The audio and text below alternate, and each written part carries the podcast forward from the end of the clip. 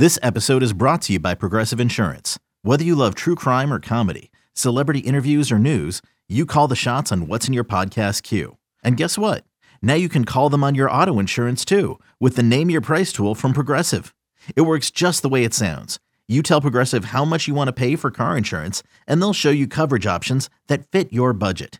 Get your quote today at progressive.com to join the over 28 million drivers who trust Progressive. Progressive Casualty Insurance Company and Affiliates. Price and coverage match limited by state law. Welcome into the Autzen Audibles podcast. I'm Matt Prehm, Skopil on the show as always. And today's show, we're looking at Oregon football's 2020 receivers tight end room while also looking a little bit towards the future into 2021, what Oregon will have at that spot. It was a strange year, COVID related changes your perspective on everything. And it's really tough when you only play seven games to get a true feel for a season and kind of what a player did and didn't do. Um, Jaylon Redd led Oregon in receptions with 25. Johnny Johnson was Oregon's second leading receiver with 19 catches. Devin Williams led the team in reception yards with 286. He was third on the team in receptions with 15. Hunter Kampmoyer and DJ Johnson, um, they led the team at the receiver or tight end position with touchdown receptions, each having three. But Travis Dye is the one who led the team in total touchdown receptions with four. It was a weird year, Eric, in which for the first couple of games at tight end, Oregon basically had just DJ Johnson and a lot of his damage 10 catches, 113 yards, three touchdowns. A lot of that came in the first two or three games of the year. And then Hunter Kampmoyer got healthy, and Oregon had two tight ends for a majority of the season. And Hunter came on strong with 14 catches, 161 yards, and three touchdowns but it, it never really felt like Oregon had that game in, game out superstar receiver. I mean, we thought Devin Williams was going to get there. We thought maybe Mycah Pittman could get there uh, at different points in the season, but both guys missed games for different reasons. Um, and then you also wonder how much did the quarterback play factor into yeah. the production at the receiver spot? Well, you can't. That part can't be discounted because you look at Tyler Shough. His first his first four games, he's averaging about 300 yards per pass passing per game. His last three, 231. In the second half, he hardly completed anything against Cal. 91 and 79. And, and you say those numbers, and you, you have to include the last two games. Anthony Brown's passing numbers, 17 and 147. So against USC, you know, there was just over 100 yards of total passing. And against um, Iowa State, there was a little over 220 like that doesn't create any much opportunity for the receivers to do much. And so those last three games, you go from an offense that's averaging about 300 yards passing to an offense that's averaging like probably 175, 180, somewhere in that range. I don't, I could have done the math in the pre-show, didn't do that. Error on me, but like for the, but like the the but the, those are just like the baseline numbers. The, the receiving, just the possibility of catching passes and gaining yards, scoring touchdowns went down significantly over the last basically half of the season, right? You only play seven games. The last three, just the, the numbers did tanked a little bit. And, you know, you mentioned it. There were certainly um, injuries that impacted things. I mean, not having Kampmoyer the first two games, you could argue that impacted those first two games passing, but those were games where they still threw for a lot of yards. I think the more significant stuff was was Mycah Pittman missing th- three games of the season, yeah. which was pretty brutal. He, he, the, the stats say he played five, but he played the last snap against Oregon State um, after being cleared, like I think right before the game or like the day before the game. He hadn't practiced in two weeks because of contact tracing. He finishes the season with eight catches, which is kind of absurd. I, I expect him to do a lot more. And then Devin Williams, while Mycah Pittman is out, looks to be kind of on a start a trajectory to become a superstar. I mean, he has two games against UCLA and Oregon State where he has a combined 10 catches for 224 yards and two touchdowns. And it's like, here's the star guy and then over the last three games, he combines to make two catches for 22 yards. So it's like, it's kind of hard to know what to make from this group. I mean, it's also a group that brings back, or, you know, had Redd and Johnson back, and both of those guys were pretty below their production. I mean, I think it gets lost a little bit here that, you know, Johnny Johnson, back in 2019 really had a breakout season. And the feeling was that maybe he could be a guy who, I don't know, maybe he doesn't get a thousand yards receiving in 2020 or, you know, in a full 2020 season, but he's not that far off because this is a player who um, had had 836 yards and 57 catches and seven touchdowns in 2019. And in half the games, he catches 19 passes for 267 yards and two touchdowns. If you double those numbers up, I mean, he's coming about, I think, two thirds of the way to his 2019 production. And so, like, everybody was impacted, you know, adversely. Nobody really lived up to their their career numbers. Like, you go at Jaylon Redd, and I think maybe from a receptions perspective, he was kind of on par with what he did the year before. Um, because he did have what I'm sorry, I'm pulling up the stats here. He did have uh, yeah, so he had 25 catches. Actually, Jaylon Redd's numbers are actually extremely. I just pulled this up. I should have done this before. He had 50 catches in 12 games in 2019. In 2020, he had 25. So that's double that up. That's 50. And then you double up his receiving yards from 281 to 462. Well, he had 465. So yeah, 562. So he actually out, outproduced his, his, his stat line a little bit in 2020. So that's kind of the outlier there. But like for the most part, none of these guys really produced at the level we had expected at receiver, and it was a little disappointing with that said, I gave this group the best letter grades for the season. And it was not, a, it was a group that was at least reliable. And I don't think any of the games they lost were because of them. Like, yep. like it wasn't a group that was, I mean, gosh, you remember back in 2018, they were dropping passes left and right. There was no consistency in terms of who would get, unless you threw it to Dillon Mitchell, it was probably going to end up in the dirt or picked off. And this group was not that case. And I think this group really, honestly, like if not for some poor quarterback play down the stretch, like could have had a much different kind of output from a season perspective. I mean, you think about the Fiesta Bowl, and I said, you know, Devin Williams had two catches for 22 yards. Well, he had like about a 50 yard touchdown pass that he should have been thrown from Anthony Brown that sailed over his head. And yep. there were a lot of similar plays from Tyler Shough in lead games leading up to that. I remember Mycah Pittman a couple of times should have been a touchdown and the ball just didn't hit him. Um, so it's kind of hard to know exactly what to make from this season for a variety of reasons. But I think you come away saying it's an extremely deep group that was not the reason the passing offense was bad. Like, uh, like you can point to a lot of different things, but I don't think you can point here. You would have liked to have probably seen. I mean, the fact that you only had two 100 yard games all season and they were con- consecutive weeks from Devin Williams. Devin Williams. Like to have seen a little bit more than that, probably. I look at this and summarize it as a group that didn't necessarily overperform, but didn't underachieve. I think that's fair. Like they were they were solid. They were never truly as a collective unit consistently elite. But you also knew that hey, they were never going to cost you a game either. And unfortunately for them, the receiver tight end position is the one position I think that's truly reflective on the performance of another position. Like maybe the other one is quarterback offensive line, but if if you can't if if you can't protect the quarterback and if you can't have a consistent play at the quarterback spot, it doesn't matter how talented of a receiver club you have. Yeah. They're not going to be able to live up to expectations. And maybe that's more so of a sign of just where the quarterback spot was at towards the end of the year. Because early on things were good, but then it just fell off a cliff um, for everybody at that spot. Now, this offseason, we know Hunter Kampmoyer is off to the NFL. He's going to try and play uh, and get paid. Certainly understand that. I was a little surprised by that, by the way. Like, just I, I agree. Like he had like I, I thought season. he was going to come back, but like at the same time, like can you guarantee he's going to have the ability to replicate what he did, even if it's a small sample size next year? Like, it wouldn't surprise me, Eric, if Hunter Kampmoyer had fewer than 14 catches, 161 yards, and three touchdowns as a super senior next year. And the other thing is he was part of the 2016 recruiting class, so he was already been in the program for five, five years. years. So asking him to come back for a six, it makes sense. I just think from like a hey, this guy probably doesn't have a massive NFL ceiling sure. perspective. Maybe he could come back and improve it. I was a little surprised he was one of the guys that didn't didn't choose to do that.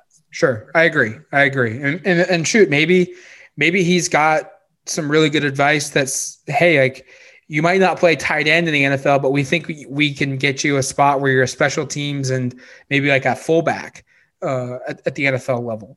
um, or an H back at the NFL level. I don't maybe, know. But, or maybe we're even sleeping on that. Maybe there are some teams that really like him as a tight end. Yeah, I don't know. Maybe there's some teams because he's a good he's a good blocker. He's a really good blocker, and he showed improved hands. I don't know. It just I thought that he was a guy that would make sense to come back. Like when you when the rule came out, he was like one of the first names. I was like, that would be a guy that this should apply for.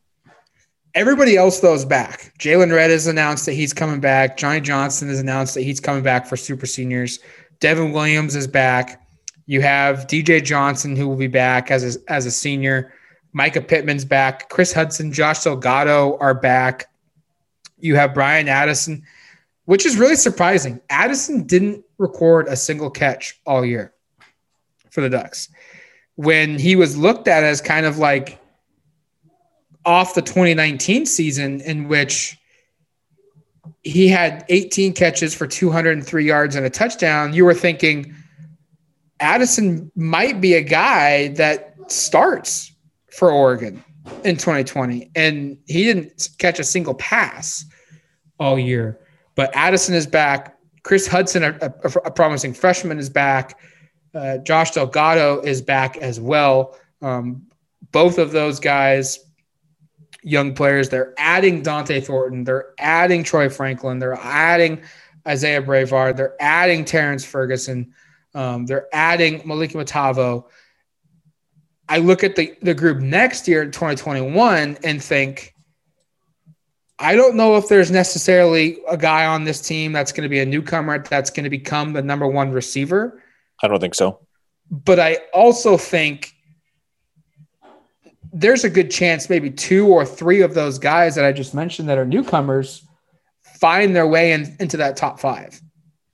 Yeah, I think so. I went just really quick on Addison, he's changed numbers to 25 and his on goducks.com. They have him as a cornerback slash receiver. I think he might have moved positions, which is probably part of it. But either way, like I think it was surprising that he was a player who was forced to do that when it looked like in 2019 he was kind of headed towards I don't know stardom, but like being a their number four or five receiver at worst for the next couple of years. Um, I, I agree with your point about the newcomers here, and I think at receiver, like if you're trying to predict the two deep here, it gets a little interesting. Like last year, they started Johnny Johnson and Jaylon Redd every game, and Micah Pittman and Devin Williams basically started when the other one was out. Pittman started the season, we should say, and I believe started the the the Fiesta Bowl as well. But like, is it as simple as they start Johnson and Pittman uh, as the outside receivers and Redd in the slot, and Devin is your fourth guy, or I mean, I don't know. Like Devin Williams had the highest ceiling of anybody, and when he was given an opportunity, he was he really shined. Like, and I thought, like you saw from him, like he has the talent to be something Oregon just doesn't have very often at the position, which is a long, rangy guy who can make plays, you know, in the air, but who can also outrun people down the field. He had a couple long touchdowns, and the one against Oregon State obviously stands out. Like, and the one he should have had against Iowa State in the Fiesta Bowl stand out. Like, I, it's just crazy to think he won't be a starter in theory. Um, and then you think about you mentioned some of those younger guys um, at receiver, and we can talk tight end in a second. Like I think it would be not. I don't. I probably wouldn't be totally stunned to see one of the two true one of the true freshmen as a backup at one of the receiver spots, just because like I think Chris Hudson's probably going to be a backup slot behind Jaylon Redd along with Josh Delgado and that kind of opens up a backup spot behind either a Mycah Pittman or a Devin right. Williams or a Johnny Johnson, depending on how that plays out. And maybe that's where you see a Dont'e Thornton or, or a Troy Franklin or a Isaiah Brevard. But it's not totally as clear. And the, and like we talked about this, the returning, you know, the returns of Redd and Johnson are really significant. Yep. Because if they would have left like they would in a traditional year, we would be saying it would be Pittman at one outside receiver, Devin at the other, and then, or maybe Pittman's playing slot, and then you've got Franklin, or I mean, we'd probably be talking about this as if a true freshman would be starting, or at least yeah. be very I agree there discussing that, right? Like if those guys didn't come back, we'd be like, hey, you got Pittman and Williams have to start, and the other guy is probably a true freshman, or like a Chris Hudson, or a maybe a I don't know, probably that would probably be what we'd be saying based on what we saw this last year, I would think. I'm with you. Like if those guys had left and decided they didn't want to come back for a super senior season, there's a strong possibility one, if not two, of those newcomers are are starting because keep in mind, J.R. Waters has also left the program. Yeah. Um, Lance Wilhoit did not play at all, really, for Oregon. Hasn't played in two years. In two years, uh, Isaiah Crocker is going to be a junior in 2021 and has not played really at all in yep. his career. Um, the receiver position, it, it, it, feels like there is a big changing of the guard here a little bit. Like if if Johnson and Redd had not come back for another year, of you're losing a lot of guys and you're going to lean on a bunch of younger players that have very little experience. Whereas now I look at this group and say, if they can get just solid, consistent play at quarterback, we could see three, maybe four guys, tight end receivers combined that go over 600 yards receiving. No, I think I think so. No, I think that like in we saw in a normal season, 13 games. Yeah, which perspective, is, which is what we're crossing our fingers and hoping is the case. I think expecting will be the case, considering that there is at least some vaccine rollout going on, and I think at some point here we'll see. You know, all the call, most of the college athletes I don't want to say they won't be moved ahead of people. Maybe this is a conversation I shouldn't be having, but like, but just like I think eventually we'll see a situation where where there's not going to be much risk for for these student athletes because of what things will be. Hopefully, by the time August and September roll around, this will, we'll have things under under wraps better. And in that case, yeah, we'll play a full season. And I agree with your point there of like I'm not going to be surprised at all. Like if you just run through the names here, uh, would you be surprised if Johnson, Redd, Pittman, or Williams, or any of those four guys are over 500, 600 yards? I wouldn't no. be. And then whoever your two top tight end is, in the tight end, we'll talk about the tight end in, in a second here. Um, I wouldn't be surprised there, and I wouldn't even I wouldn't even necessarily be surprised if we see a Troy Franklin or a Dont'e Thornton, one of those guys, kind of emerge as your fifth receiver, and that be somebody who is on the field enough and playing enough to maybe not get to that number, but to get to a number where it's 350, 400 yards. They have a cup, maybe they have a game or two where they really shine and get over 100 or close to 100 yards and, and, and kind of make some impressions because, I mean, of course, you're going to play Johnson and Redd, but again, and we talked about this with running back and how it was important to kind of know what you have behind Verdell and Dye. Um, I think it's really imperative to find out after Johnson and Redd leave after the 2021 season, who you have besides Pittman and Williams? Because those Pittman and Williams could both, in theory, leave. Yes. By the way, like Oregon, I was could, just going to say that Oregon could lose their top four receivers after 2021, and you need to know what you've got from your your, your next group here. And I think the thing that's been, I mean, the positions, and not to be overly critical here, but it is a position group where you go, okay, you've got I, the four guys I just we talked about a lot you feel good about those guys. Chris Hudson's received quite a bit of praise, and Josh Delgado's had some moments, but outside of that, they haven't had any development. Like Isaiah Crocker and you probably can throw Josh Delgado in there, and definitely Lance Wilhoit. And we just talked about Bryan Addison and J.R. Waters moving positions or leaving the team. Like a bunch of guys just haven't really produced, and I, I, I kind of just think you need, you need, to, see some of these guys step up at a certain point here. Um, and kind of and kind of know what you've got in 2022 because I think what you don't want the case to be is Oregon has really quality receiver play in 21 they lose three or four of their top four wide receivers and you enter 2022 with it being we know these guys are really really talented we I mean these are borderline five star receiver recruits they're just really young and haven't played because I just think it's really important to have at least some experience on the field so I, I would I would say it's again, it's a tough balance, but the the mixing and matching of making sure you're getting your veterans in the field that give you the best chance of winning, but also getting some young guys, some of these true freshmen, and maybe even like a Lance Wilhoit and a Josh Delgado, Chris Hudson, kind of the second group here, to getting them out there, seeing what they can do. Because come 2022, you're going to have to probably almost rebuild this thing, not entirely from scratch, but pretty close. How do we view the tight end room? Because that's where we're going to end the show here is the tight end spot. Clint Moore is gone. DJ's back. Webb will be healthy. He was out for the year with broken collarbone. He he played a little bit, but he didn't he didn't record a catch. He played maybe a couple down, you know, snaps. Was very minimal impact because of the injury. Patrick Herbert, we don't know what his status was. He wasn't even on the field in 2019 in 2020 for Oregon in any of their games. Um, don't want to speculate on that. And then they're bringing in a bunch of freshmen. part of me thinks they're okay. They've got the talent, they've got the depth. Part of me also says they have one guy that feels semi proven. And I don't know who that one guy is. Like part of me is DJ Johnson, but DJ Johnson had one half of a good year in 2020. And part of me thinks that's maybe Spencer Webb, who had one half of a good year in 2019 that was exactly the way I was going to address it. Was that we've got like two guys who are half because none. I don't feel like we know exactly what DJ Johnson or Spencer Webb are big picture. Like I mean, I know they both played a decent amount, um, but neither of them have ever really been thrust into a position like they're going to be this year. Neither of them have ever been full time starters like they would be asked to in 2021. And I think you know, the, we we've talked about this before. The wild card is what are you getting from McCormick and, and Herbert? And if the answer is is nothing or not very much, then you're going to really need something from these true freshmen.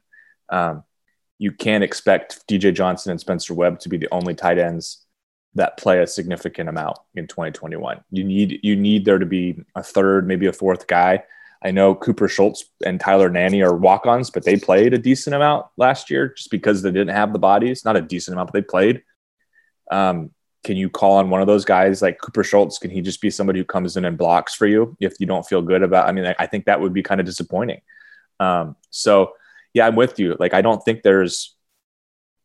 It's not a position group where I think you you come in feeling fantastic about you know kind of the level of experience. And I, I think we i think most people are pretty high on spencer webb's upside and i think most people are pretty high on dj johnson's upside based upon you know what we saw in, in 2020 but there's not enough really on tape to feel like either of them are, are, proven enough. Like webb still continues to be a player who we don't know how much how good of a blocker he is. I think the only highlight i don't it's not even a highlight the only like video clip i saw spencer webb all season was him missing a block against usc um, oh, so I hate, that's not that's not great. That's like my only my, like my only mem- my lasting memory from the season for him is he he missed a block in a big game that could have I think extended a drive.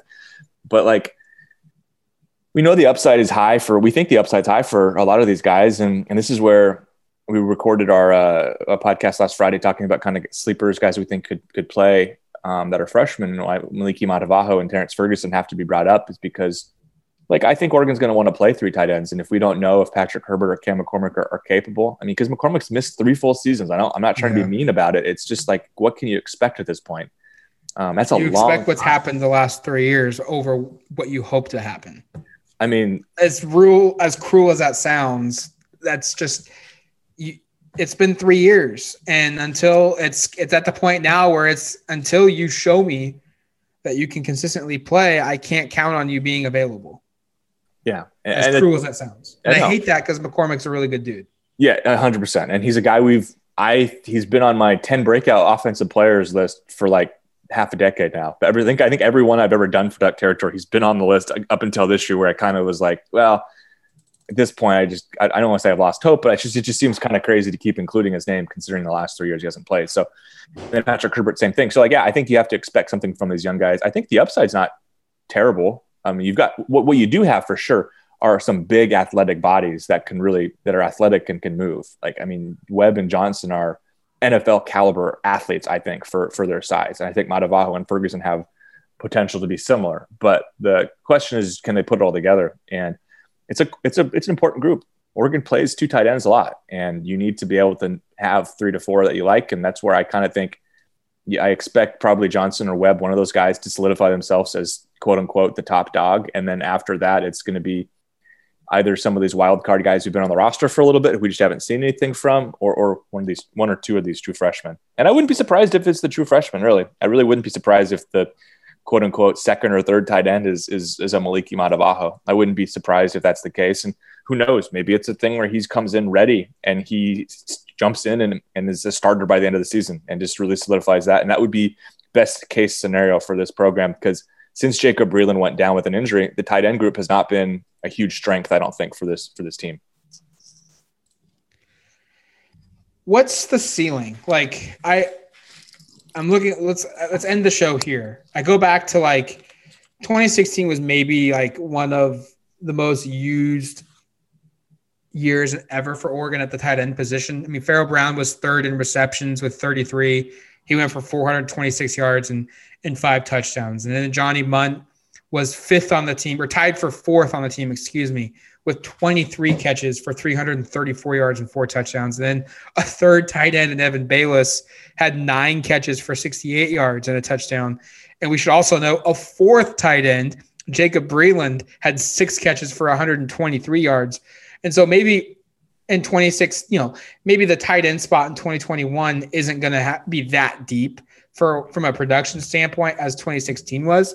But is there a year like do you feel like there's a guy that could replicate somewhere between Pharaoh Brown's 33 catch, 426, five touchdowns, and Johnny Mundt's 23 catch, 334 and four touchdowns? Like, is there a, you feel like that's kind of like the goal? Get someone to go somewhere in between that parameters and and you'd be happy with that from a I think statistical that, standpoint? Yeah, I think that would be fair. And I, like, I'm not discounting. Like we all know, Spencer Webb has a tremendous amount of upside, and I think he has proven that time and time again. He's a really talented player. It's just he hasn't played enough, and he's had difficulty blocking. So, like, I think if like I really think if Spencer Webb puts it all together, he could reach a number close to what Pharaoh did in 2016. He could get 400 yards. He could get five touchdowns. I don't think that's absurd, but I also just don't have enough confidence because he hasn't done it yet for me to be like he's gonna go out and do that. So I I I think you're right. I think that's probably a fair expectation from a receiving perspective, and I think you hope that. I mean, I think it gets let's not overlook just how good of a blocker Hunter Kampmoyer is. I mean, that guy is just destroying people, and to me, that's as big of a concern almost as the the pass catching part for this position is is is somebody capable of of just being that kind of mean guy on the you know on the outside that comes through and just annihilates a linebacker or takes a safety off his spot in the second level or you know when there's a pass catcher downfield he's able to get some guys out of the way. Do they have those people? And dj johnson was a defensive player before this year. He had some nice blocks. Like you go back and watch the season there it's not like you can't argue he didn't but he had some other in, in you know instances where he missed on a couple. So I, I like to see. I think that has to be addressed along with just the receiving because I, I do think this is a group that that uh that, that will need to to be able to shore up some of the blocking that they lose with Kampmoyer, who's like probably arguably one of the better blocking tight ends Oregon's had in, in a while.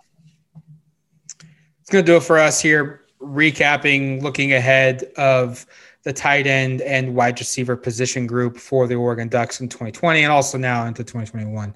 You can read all our work on this position group or position groups uh, throughout the week on duckterritory.com. Highly encourage you guys to check that out. Continue to read it. And next up on our series of position reviews will be the offensive line coming out next week. Until then, you've been listening to the Autzen Audibles podcast. Talk to you later, folks. Okay, picture this. It's Friday afternoon when a thought hits you. I can waste another weekend doing the same old whatever, or I can conquer it. I can hop into my all-new Hyundai Santa Fe and hit the road. Any road. The steeper the better. Because my all-new Santa Fe is available with H-Track all-wheel drive so I can hit the trail without a worry in the world. Heck, with three rows and best-in-class rear cargo space, I can pack the whole family in with all our gear. We've got available dual wireless charging for our phones so we'll never lose touch with civilization and we won't lose touch with the primordial power of Mother Earth. So which is it? Waste the weekend or do something a little more epic? And conquer it in the all-new Hyundai Santa Fe. Visit HyundaiUSA.com or call 562 for more details. Hyundai, there's joy in every journey.